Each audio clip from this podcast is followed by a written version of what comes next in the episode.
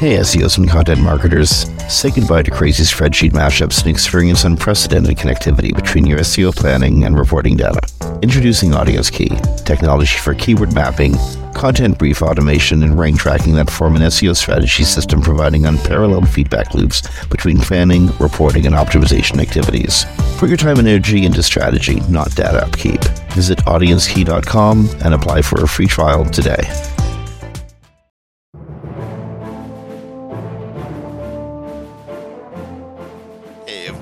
Webcology on WMR.fm. It is the 16th of February 2023. Uh, this is Jim Hedger from Digital, Digital Always Media and Christine Schachinger from Sites Without Walls. Um, Christine, how you doing today? I'm good. It was, uh, a nice, bright, sunny day here in Las Vegas. This is a uh, rare show where we're not explicitly talking about AI, but we're going to be talking about AI because there's no way to avoid talking about AI. But well, and things got weird this week, so things got weird this week, and um, this was also a week where you know things outside of the AI world are still happening in search.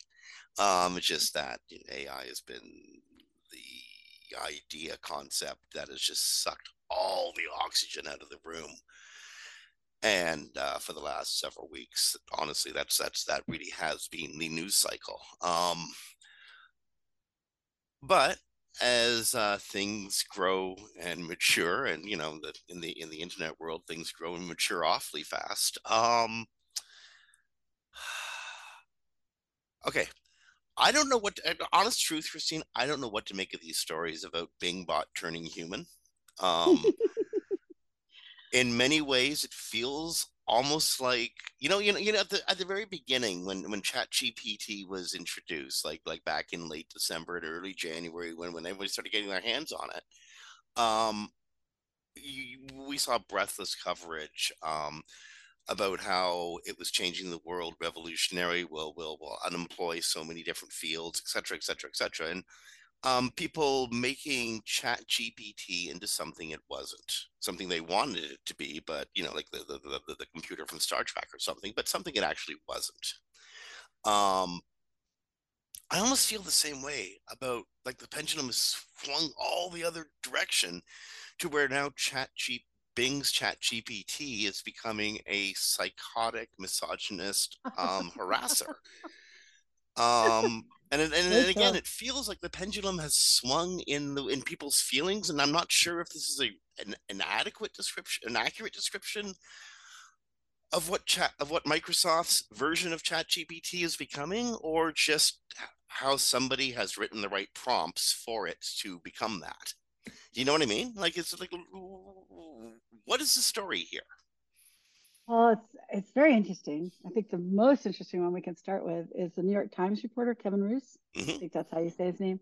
Uh, he had a long conversation. He works in AI. You know, he does tech reporting, um, works with AI reporting, and uh, he started talking to Bing's, you know, chat for a while. And apparently, as he describes it in his, you go from Bing search chat to the darker Sydney. And now we know from people who have broken gotten the code, the chat to reveal its name internally at Microsoft. It is called Sydney mm-hmm. at Microsoft. So here's um, where it got really weird for the reporter. He said that Sydney started fixating on him and declaring love for him. And it's directly quoted You're married, but you don't love your spouse. Sydney said, You're married, but you love me. And he, he assured Sydney she was wrong. And his spouse and him, you know, uh, the spouse that I doesn't say if male or female had a very lovely Valentine's Day together. Actually, you're not happily married, Sydney said. you're a spouse and you don't love each other. You just had a boring Valentine's Day dinner together. And at this point, he's thoroughly creeped out. now, now uh, I was uh, I was watching a um, report from the CEO of the Atlantic today. He loves to talk about these, and and he went over all the reasons this could happen. None of it is. It's a sentient, sentient. I cannot say it. Sentient, sentient. being. No, no, no. Yes, it is sentient. not sentient at all. sentient being.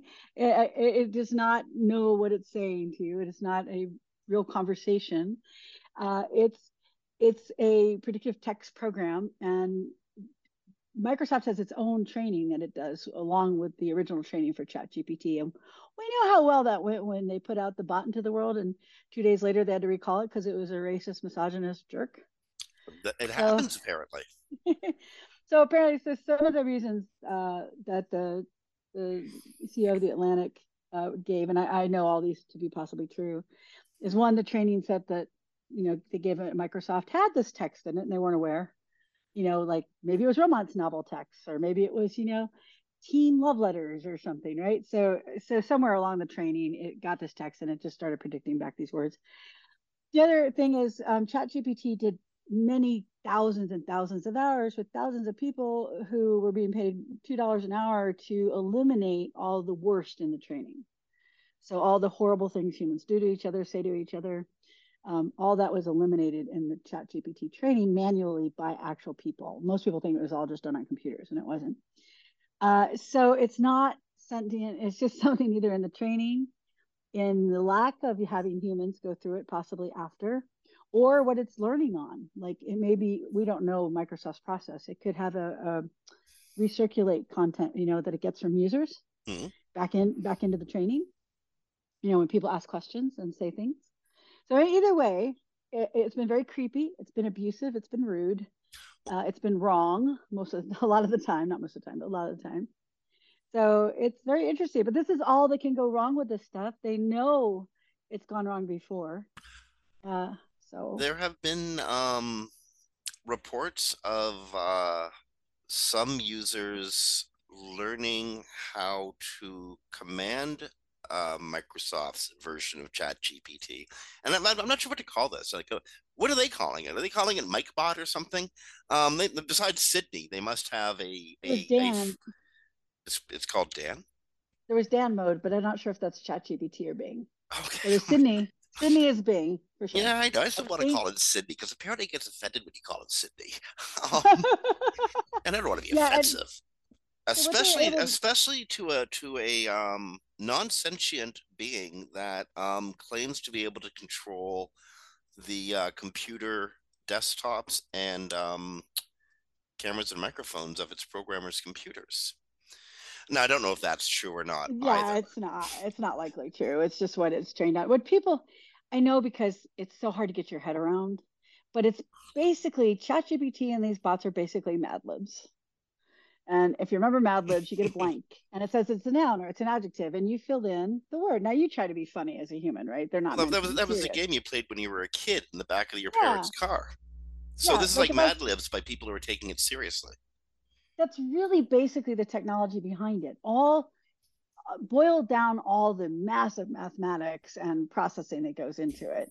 It's basically if I say the sentence right now, I didn't make breakfast because blank was too expensive. Most people in the US would say eggs, right?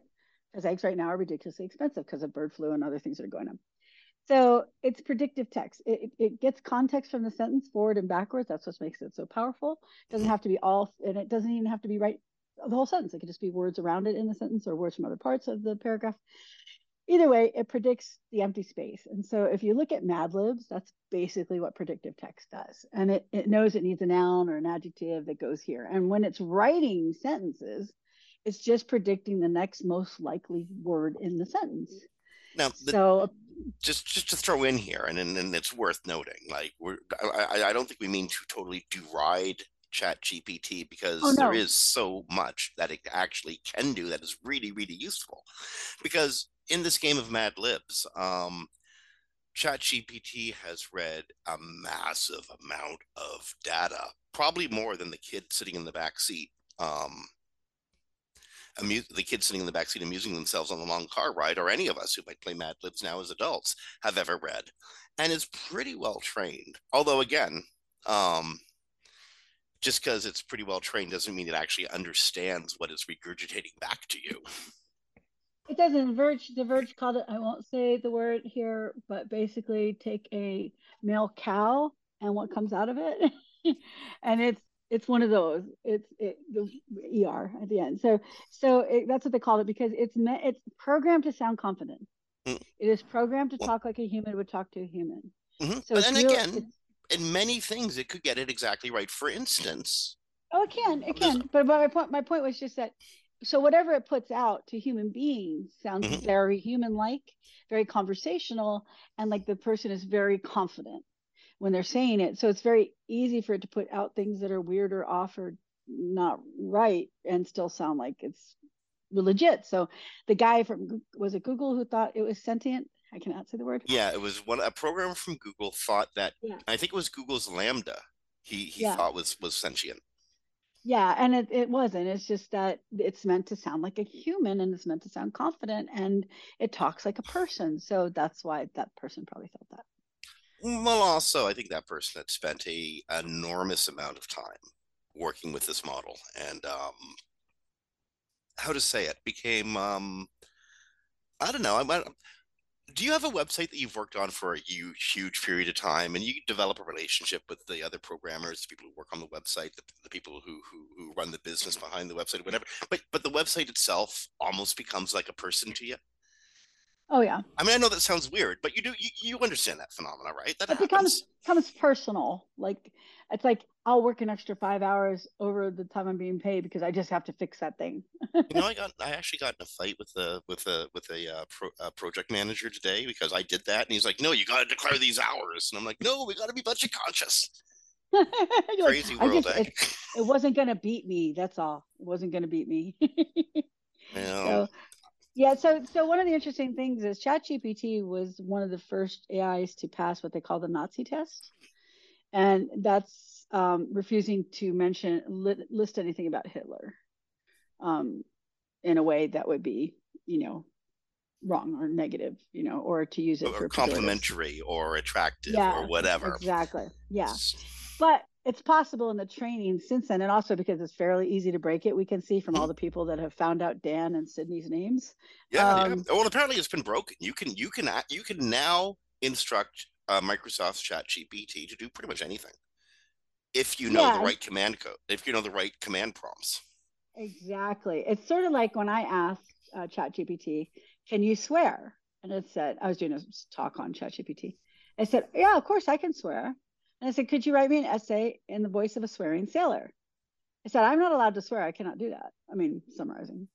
So I was like, But you said you could swear. I know it. I can, but I can't. so it's well, like, okay. So so a, so so in that case, ChatGPT is just like that programmer you worked with years ago. He can do it, but he won't. Right, exactly. And so if the training is not um, maintained in that way, or if the training breaks, or if people get around it with the right prompts, then it's really easy to get things like the the the thing arguing with you that you don't love your wife and you really love it, Sydney. So. And okay, no. Oh, by, no, by the Kevin way, Rose last... is a is a um, seasoned tech reporter. He's been around mm-hmm. the block. Um, yes. Kevin Rose attended um, early SESs. Um, I remember the name. Um, and uh, he's not one to be um, swayed easily. I mean, he works for the New York Times for goodness sake. He covers large scale stories. Um, and he was legitimately creeped out, like really freaked yeah. out by this experience. Their final exchange was, "I just want to love you and be loved by you. Do you believe me? Do you trust me? Do you like me?" Oh, and by the way, Sydney uses a lot of emojis emojis in it. It's a it's New York Times story today. It's called "A Conversation with Bing's Chatbot Left Me Deeply." Uh, what was it? Um, now it's covered. Sorry, hold on. Deeply disturbed. Deeply unsettled. Unsettled. Okay, so like again, did this happen because the chatbot keyed into something that Kevin wrote, or did Kevin actually try to make this happen? And he doesn't. He doesn't say so in the article. He says it's just, think, it just sort of sort of happened this way, but you know, did he push it? No, I don't. I don't think so. For reading, I mean, he's a seasoned reporter. I don't. I think he would reveal if he did. Mm. Uh, I think though, um, AI models do what they call hallucinate, and I think at first time I heard that word, I just thought it was the funniest thing. Like, but it's an actual real term in machine learning, and it means make stuff up. Mm-hmm. So when it didn't know how to answer, well, I shouldn't say know how because it doesn't think it's not information retrieval. But when it was responding to Kevin. Uh, it was just doing predictive text. And he even talks about that in the article. Like, I went in my head, I know this is just predictive text, but it's really creepy, right? Because it is really creepy.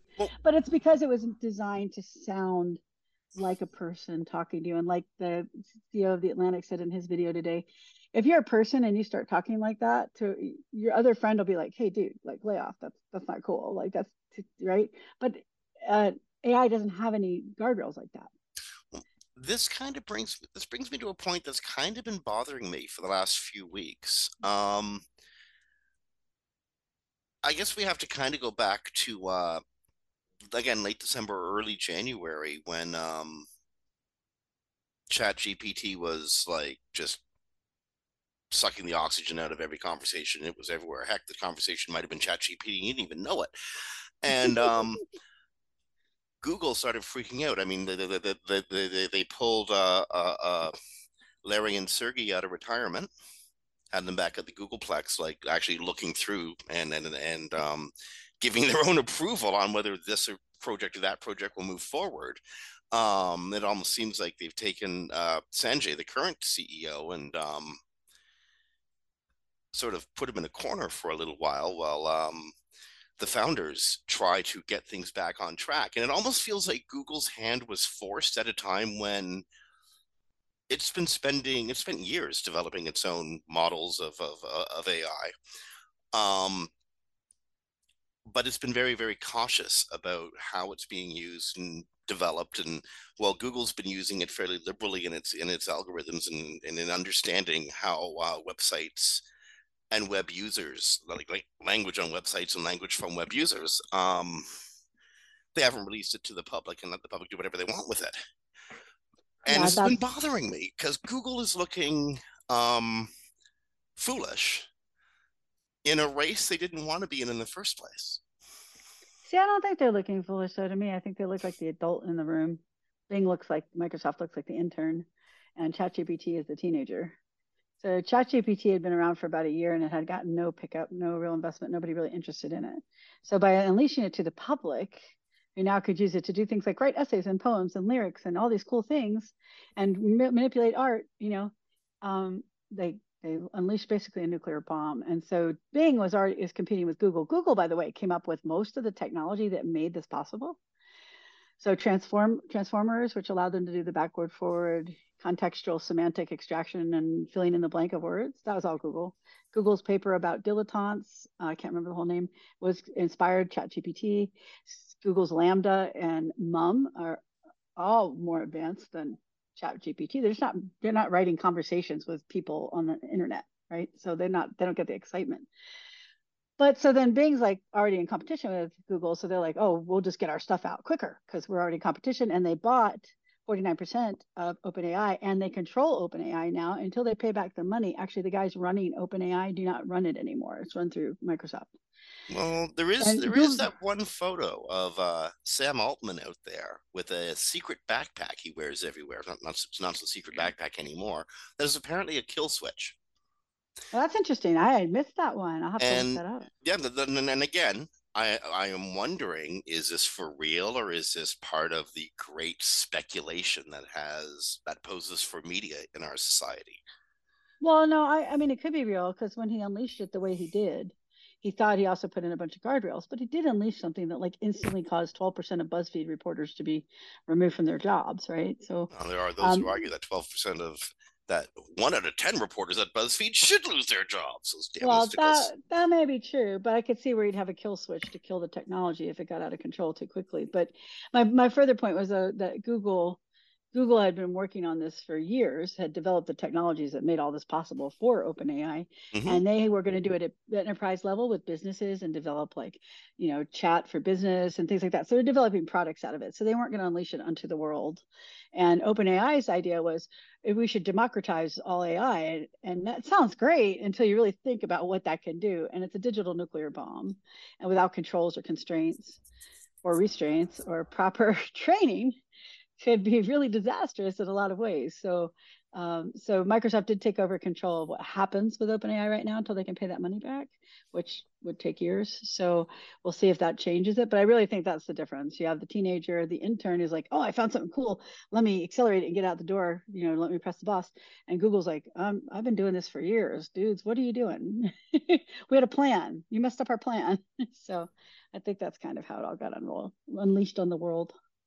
You you you said uh, a, a, few a few moments ago that um, in uh, in the pursuit of growth, uh, uh, OpenAI uh, pursued investment, and Microsoft threw in like forty nine percent, and in in that investment, um, assumed a great deal of control over over how how OpenAI and ChatGPT is going to work, as long as it's associated with Microsoft. Mm-hmm. Uh, so that's you know that's that's how Microsoft operates. I mean, you know, obviously a big corporation and has to has to have strong rules and standards um, to to protect and project both protect and project itself. But sometimes that applies to the users as well, and then and sort of bleeds over into the user experience. And um, given how complicated a lot of these ideas and concepts are, the users often don't know um, what rules apply and don't apply to them. And uh, these rules are spelled out really clearly. It's just that you never read them. They're often in what's called the terms of service agreements.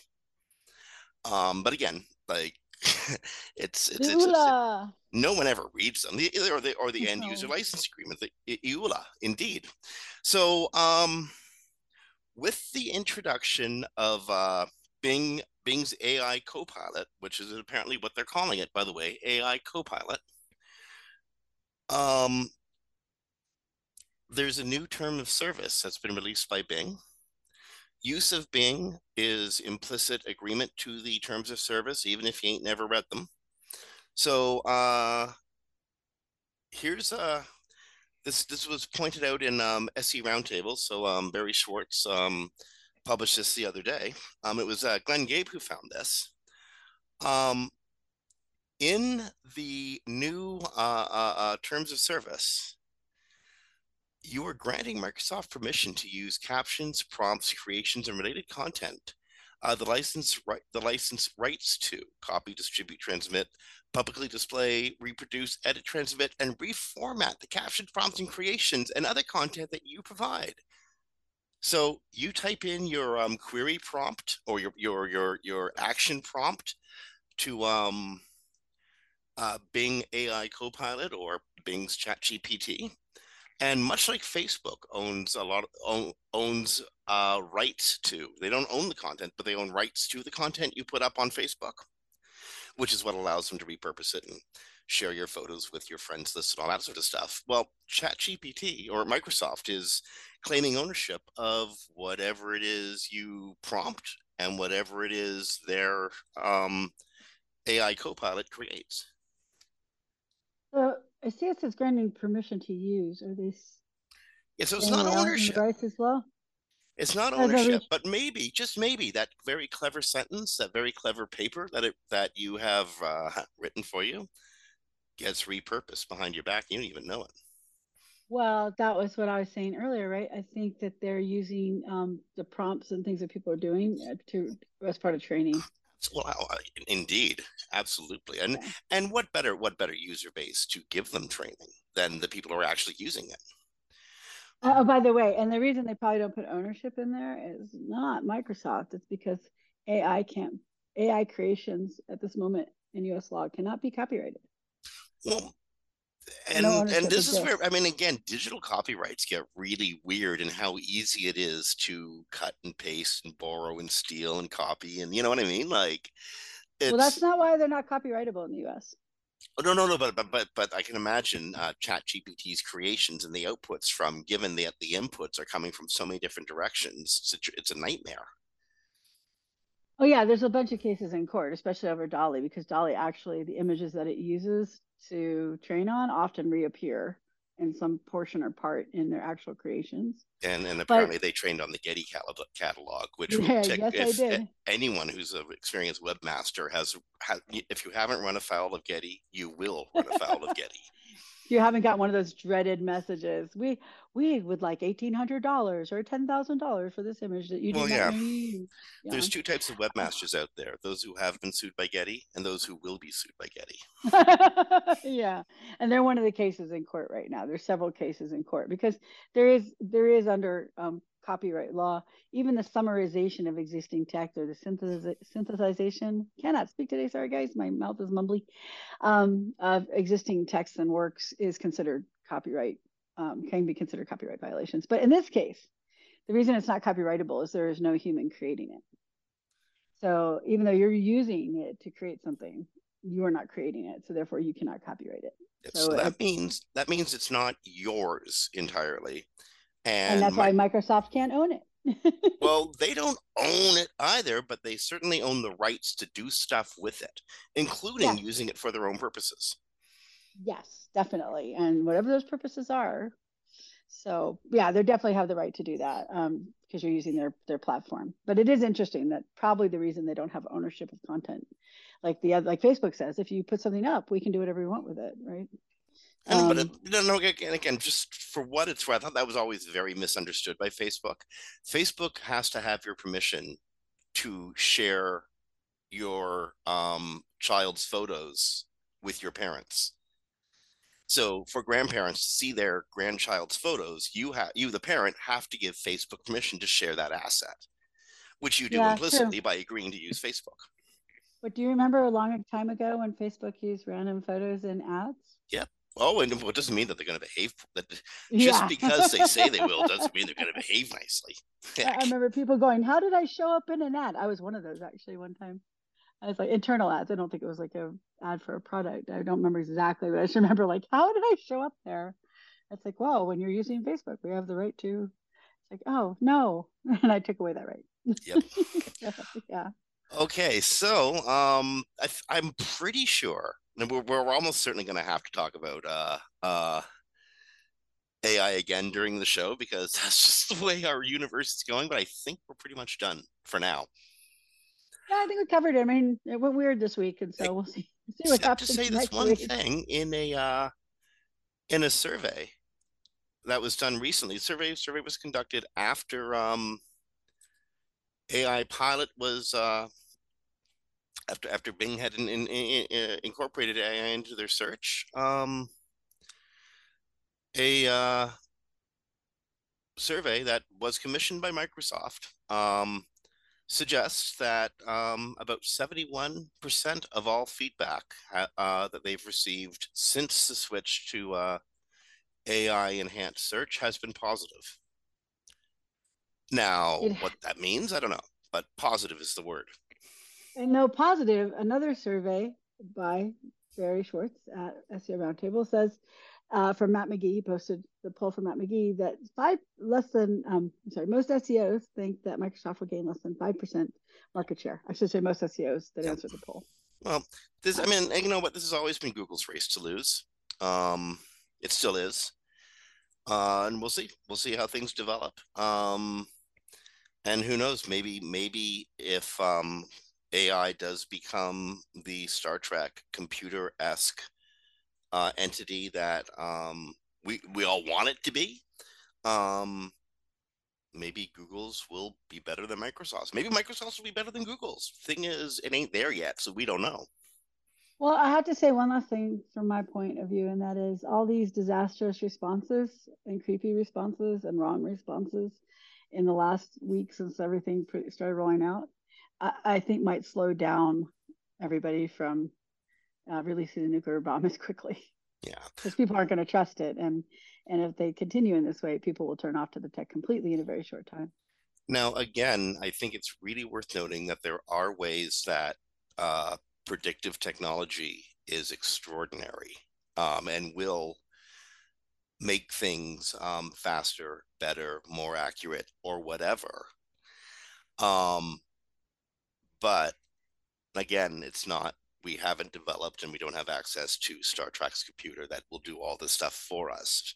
Um, have all all the correct answers automatically for us.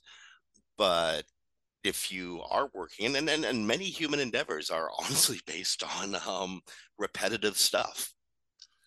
Um, this happens all the time, and and uh, these these chatbots are excellent for stuff that happens regularly all the time that you can absolutely predict.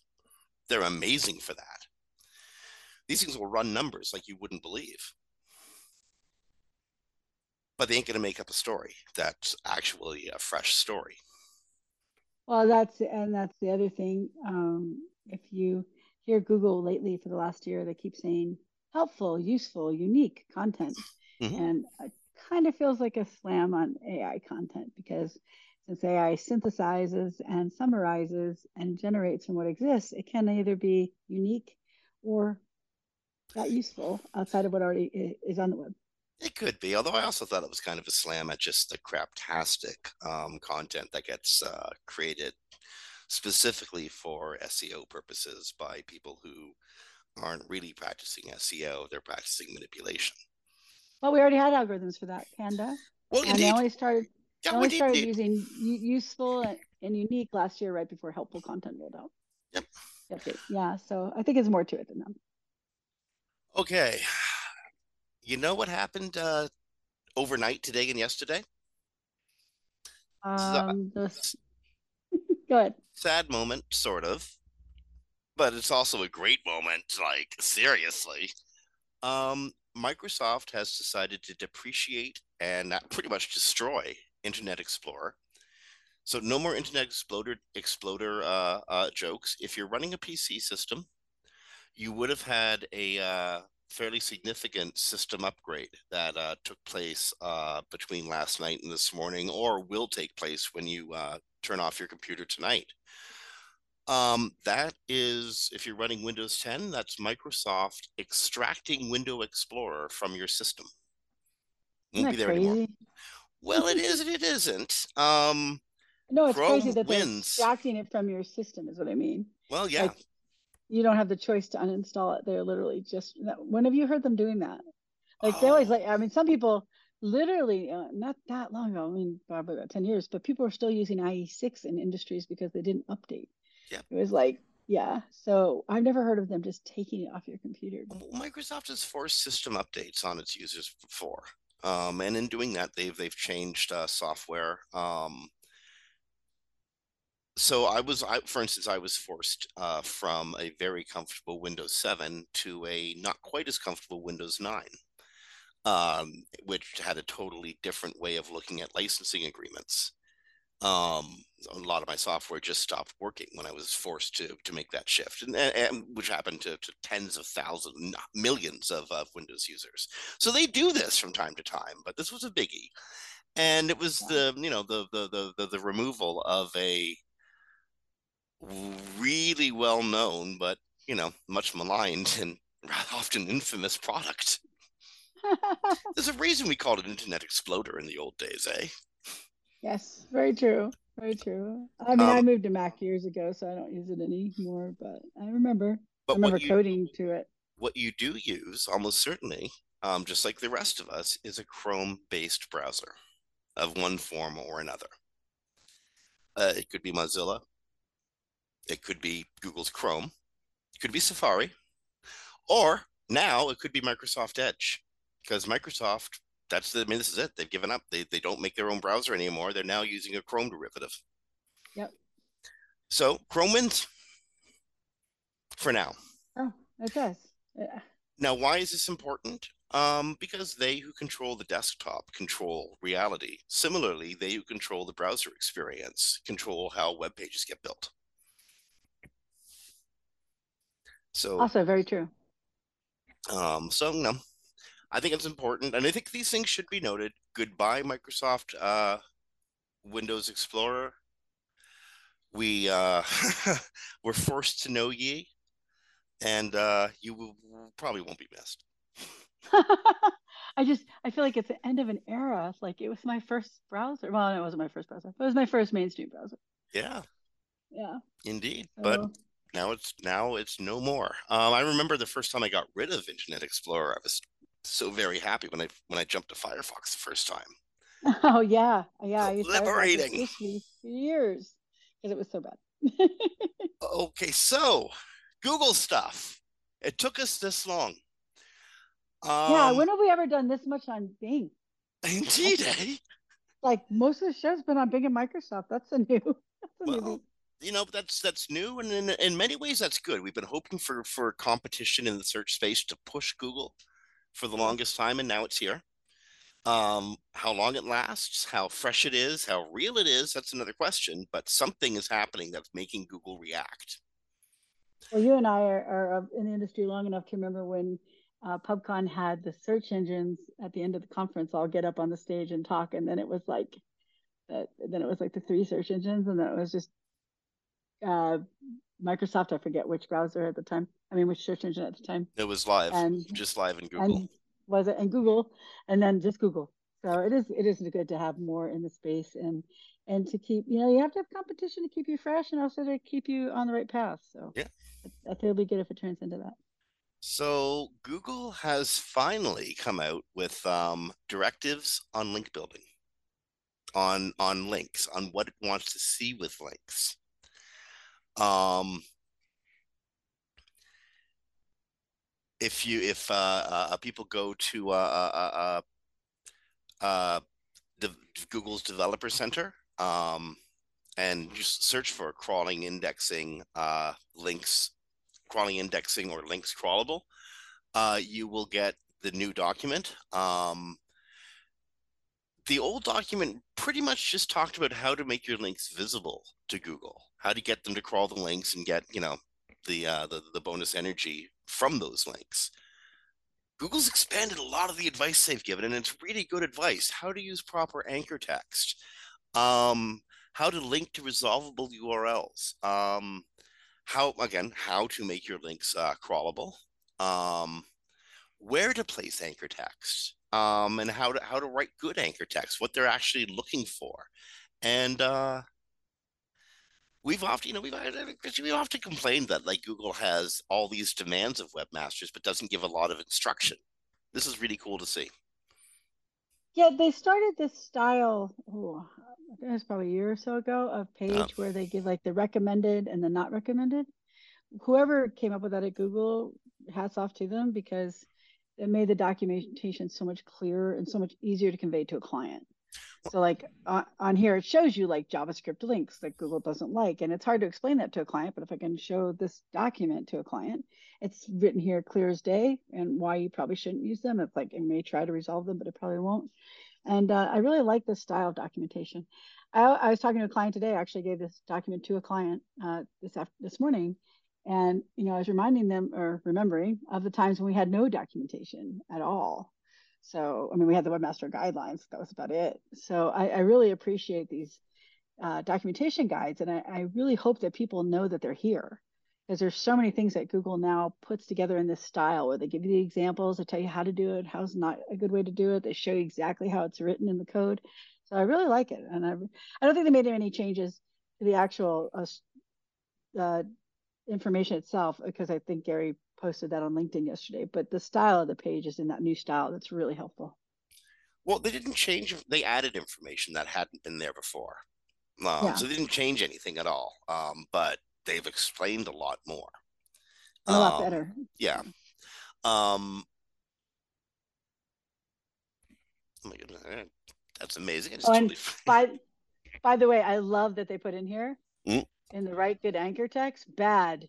Click here. Read more. Website article. Indeed. now I can show a client this is bad. I'm not just saying it because I don't like it. So. I find I'm handing out uh, Google developer docs like Halloween candy these days. They, they are so so helpful, and and you know what? The people you're talking to, clients or developers, they love they love them. Yes, because you can just hand it to the developer. The developer knows what to do with it. You don't have to spend all this time trying to explain it. So it's, great, and uh, I I really do like them. One thing though, uh, Google is not good at search, so. when you're looking for something with a Google Developer Doc, you usually need to put Google Developer Doc in your search, or you'll get a whole bunch of SEO articles that may or may not be correct. So, one more thing, and this is really important if you're using language from a Google Developer Doc in your reports, in your audits, or anything like that, cite where the information came from. Yes it's Very good. a it's only the right thing to do and b um, your client should know that this is the quote directly from um, uh, uh, for want of a better word directly from the horse's mouth this is exactly yeah. google's directive has authority it has the authority that well, we don't always have as consultants and also just get in the habit of citing properly because it's the right thing well, to true. do um, very true yes I, I did yeah i went through grad school so i'm trying to be very meticulous about my citations. Yeah. But yes, that's in, very, that's right. If you're, if, if I'm, I'm in, you and I had this conversation the other day. I asked you if you, if you, if, if um, you gave your editors all your sources when you write an article for, for one of the trade journals. Um, you said, yes, you do. I said, well, that's funny. I never did. Um, but, but when it comes to a report a client's paid for, absolutely you do. Um, well, heaven knows they're going to be well, googling all the stuff anyway well not only that but actually keep for every article i wrote i keep a they call it notes in mac i keep the whole list of articles that i read and the citations so if i need them or i need to go back to them yeah that i would do that i would do yeah. um and that actually yeah. that actually saved my bacon a couple of times um that's important to do okay so moving along uh what, what else do we got okay mobile first is almost done isn't that nice to know? How long has it been now? Five years? I think so. maybe. I mean, it's going to be that year, and then the next year, and then the next year, and next. next. Well, you know why? You know why it took so long? Go ahead, go. Well, because every time you every time you build a web page, you the mobile version's built as well. They'll never be done. No, no, actually, what took so long, at least when I asked about a year and a half ago, could have changed, uh, was that the parity between the regular desktop site and the mobile sites weren't there. So Google wouldn't flip you to because I had a site that was like four years waiting to flip or three years, whatever it was. Mm-hmm. Um, because the mobile site and the desktop site didn't have parity. So if your content, as you know, is not from desktop is not on mobile, you can't rank for it because they only take the content from mobile. So a lot of sites were still using MDOTs and things like that, or reduced down mobile sites, you know, where they pared down their content. So mm-hmm. until Google could determine that your site was pretty much on parity, so that the switch would be net neutral, because that was their goal with this stated goal, net neutral search. So you wouldn't have ups or downs from the flip. Uh, they couldn't they couldn't move you. So it's really probably the reason it's taken so long isn't Google's fault. It's just taken that long for websites to catch up and to make okay. sure their mobile sites are par- on parity with their desktop sites. Well, there is there there's probably the only logical reason you're going to hear out there, folks, and you heard it here on Webcology. And it came straight from Google. I didn't make that up. That one came straight from Google. So. Um, okay, so mobile first, the switch over to mobile first is almost complete. Um, I'm one. I, I honestly don't believe it ever will be, to be honest. But um, uh, Google measures the vast majority of pages in the mobile world. Um, never, you know, I never, I, I know where to look in, in Search Console to see um, who's firing you, but it, it, doesn't even occur to me to look anymore. I really should. Yeah, yeah, I, I haven't seen one in a long time though that hasn't flipped, but it was surprised though. It was a, a two billion dollar year e-commerce company that was around for twenty years that they had. It took them years to flip, and that was because of the parity issue. Uh, quick um, uh, housekeeping announcement for the SEO for the digital marketing industry.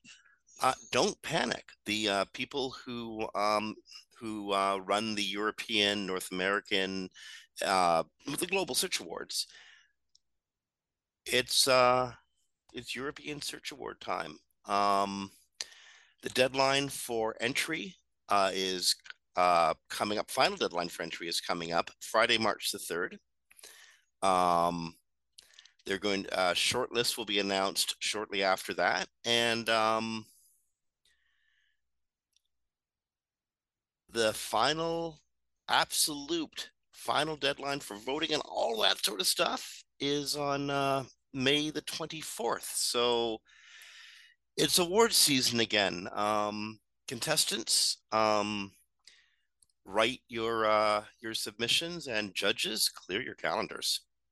I'm one of those judges, so I have cleared my calendar. So have you really? Can, can you actually uh, thoroughly clean your calendar for one of these experiences? No, because um, no. they're overwhelming.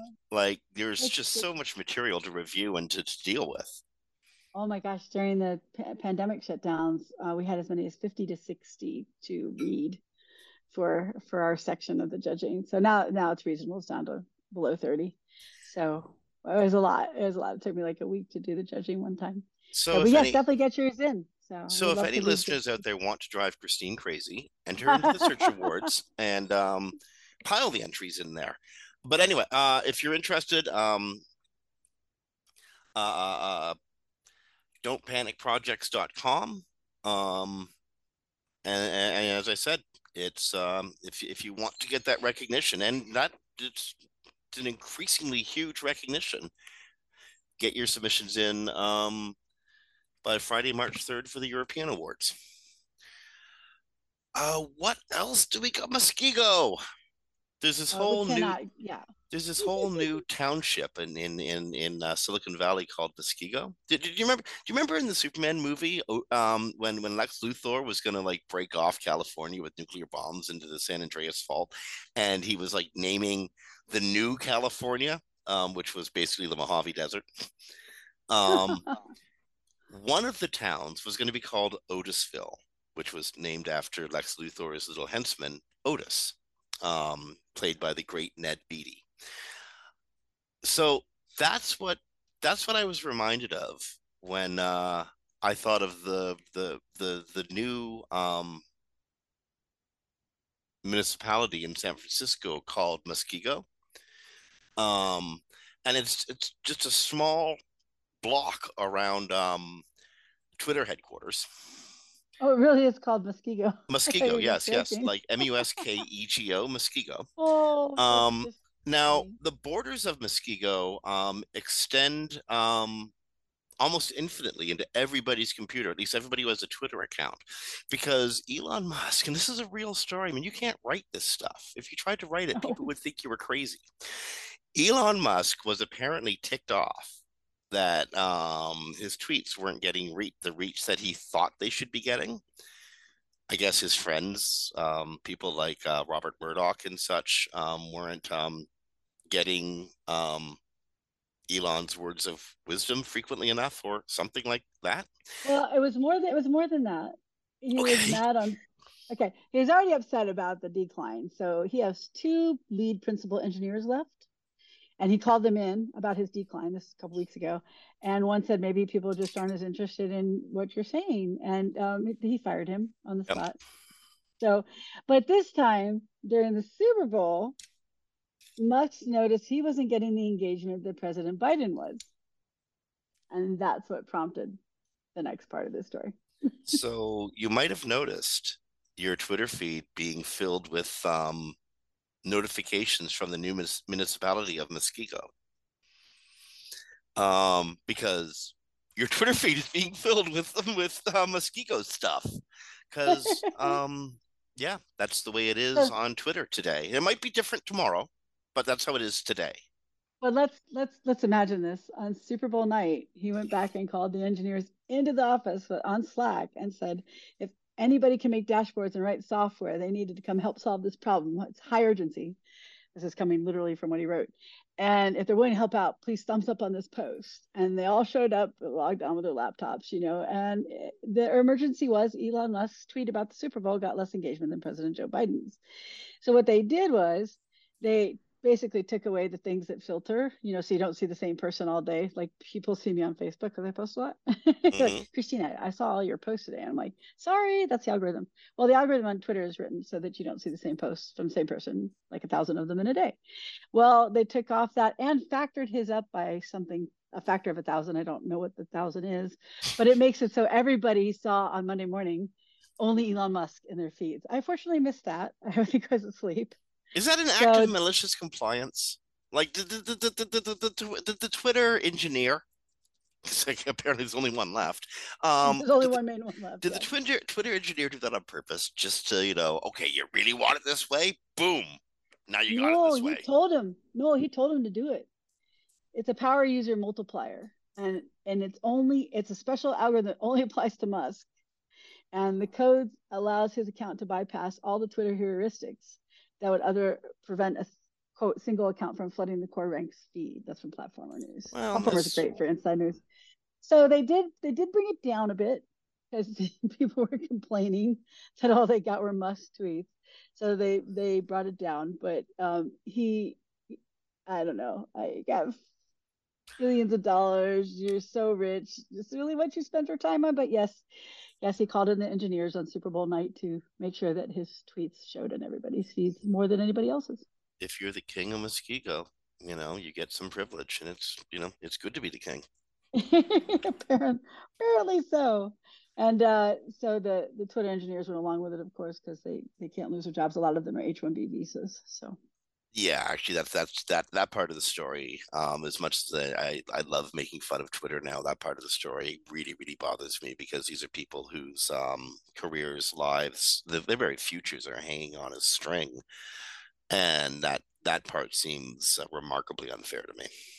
It does, yeah, to me too. Okay, so, you know what? It's fun I, to make fun of Elon for doing that. I want to. We're getting, we're getting close to the end of the show, and I want to. I want to close on a happier note. Um, and this one actually makes me quite happy because I'm a massive user of uh of of uh, uh Lighthouse and of uh, PageSpeed Insight. Um, so uh, PageSpeed Insight, uh, Lighthouse 10 has um removed the time to interactive metric. Um, which was a good metric, but it was just jamming down um, scores in uh, uh, uh, uh, uh page speed scores and uh, page usability scores or performance scores, and um, if you use all the other metrics together, LCP, speed index, total blocking time, you get a better sense of how the page is loading than timed interactive. So you'll get a better looking performer performance score, but probably more accurate um, diagnostic tools with the removal of this one. Well, and they replaced it with a heavier weighting on largest contentful paint, so and speed index. So it's not just like removed, so it doesn't matter anymore. But they're just measuring it differently. LCP's uh, been around for a while, hasn't it? No, they're they're putting heavier weight on LCP mm, now. Mm. Yeah, so um, at least that's what their blog says. So. Okay, what is speed index? This is this is a newer one, and I'm not quite sure how that's calculated. Uh, you would ask me a question I do not have an immediate answer for. well, again, it's, it's, it's it's a newer one, so to me it looks like a, a sorry. Uh, it, it shows. Uh, I don't know like the metrics for it, but basically a speed index in any system is how quickly the contents of the page are visibly populated. Yeah, this one looks like an amount like a rough amalgamation of a whole bunch of other scores um, put into uh, uh, uh, uh, into one place. Except I noticed that the speed index is often faster than the LC than the LCP in in the pages I've looked at to, in the last 24 hours. I would so, have to look at how Google's specifically measuring it because I can see where that could happen, but I don't know the specific measurement. Yeah. Yeah, off the top of my head. I mean, I know, but I don't know off, off, off the top of my head. But um, yeah, but uh, that's good. Maybe I don't know. I think it's good if you're if you're looking for if you're looking at um at a, a, a page speed um dev tool uh and it looks a little bit different. That's why. And if your scoring has radically improved suddenly, um, it's probably not something you did. It's probably something they did. True. Very true. It's always good to know this stuff, I think. It is good to know that stuff. Um what else do we must we've got time for one more one more oh. story. Oh. What well, do you got? I know that uh, I know that there's a rumor of a an update, but it's not confirmed. But there apparently seems to be a lot of chatter and a lot of uh, charts going bonkers today. So keep an yeah, eye out. I like when updates happen. I get a little my my ears perk up, but I don't get terribly excited anymore. Um, it's really hard to tell. Like there's volatility in the search rankings all the time now. There are, and that's why I don't take a lot of importance. But this one looks specifically like from the chart that was on, I believe Barry's post today on LinkedIn was pretty like pretty definite. Like it wasn't like just some random chatter over days. It was like a lot in one day. So we'll see. We we won't know. You'll know if you drop ninety percent off a cliff. You know something happened. But uh, but that is that's that's the other news ahead. The the day was that there was a. Well, there's volatility out there. There are new ways of measuring um, the way traffic's going across your website. Uh, Elon Musk really wants to reach out and touch you. You feel any way you want about that. Um, And if a Microsoft bot tells you to leave your your spouse for them, remember it's just predictive text. it's not. What but was that movie years ago where he fell in love with his? Well, yeah, I fell in love with Siri, if I remember correctly, with his personal yeah. assistant. I forget what it what it was, but um, it was creepy. Yeah, so so don't don't go down that route. It's just well, predictive text, and, even and, as creepy and, as it is. And if you do go down that road because ChatGPT has convinced you of it, um, apparently Elon wants attention, and he's rich. and the movie, I believe, was it called Her? Was it that one? Yes, it was called Her. Um, indeed. you know what? There, there, there is almost certainly going to be people falling in love with chatbots. I, yeah, it's it's going to happen. It is um, going to happen, but that is some of the restrictions that probably should be on the nuclear bomb before you release it to the public. You know so, what we really got to do? We got to make sure that a chatbot is never installed in a Furby, because that would be weird. oh, or taxidermists. Taxidermists are not allowed to install chatbots in their taxidermed creations. That would be weird. Do the chatbots speak out loud? Maybe we should have one on the show sometime. oh well, you know, we we had Lenny on once. Um, uh, uh, uh, Barry Schwartz's um, answering machine, his um, pre AI but machine learning answering machine. Lenny was hilarious. was Lenny hilarious? And Lenny was one of the one of the original chatbots who would actually have a conversation on you and chat back what you said to it. Um, and it could keep a it could keep you going for a couple minutes till you figured it out. But this is again back in twenty like twenty seventeen or something um, back in a more innocent time. You know, I really think everyone should watch her right now. Because he fell in love with his chatbot and the robot. Well, again, I would, I would, I would not be surprised if we didn't hear stories of that happening in the very near future. But you know, um, that's life in a digital age, right? I really think everyone should. The, the New York Times article did not have a, a paywall against it today. Um, it's really interesting if you want to read about his conversation. It's a really interesting conversation. Okay. On that, yeah. we got a split. We've gone full. We've gone full circle around the clock. Um, so, on behalf of Christine Schachinger from Site Without Walls, this is Jim Hedge from Digital Always Media. You've been listening to Webcology on WMR.FM, recorded live to podcast on the 16th of February, 2023. Special thanks to our uh, our new sponsor, um, AccuKey. AccuKey? Audience Key. Audience Key. Audience Key. and um, with Audience. We'll actually be having messaging and and commercials from Audience Key coming up in the very near future. Thank you so much to them. Uh, thank you to our uh, friends in studio, uh, Ricky, Darren, Brasco, Branding, and all those friends. Stay safe, stay well, rank well, be kind to each other, and we'll uh, we'll talk to you next week. Thanks, everybody.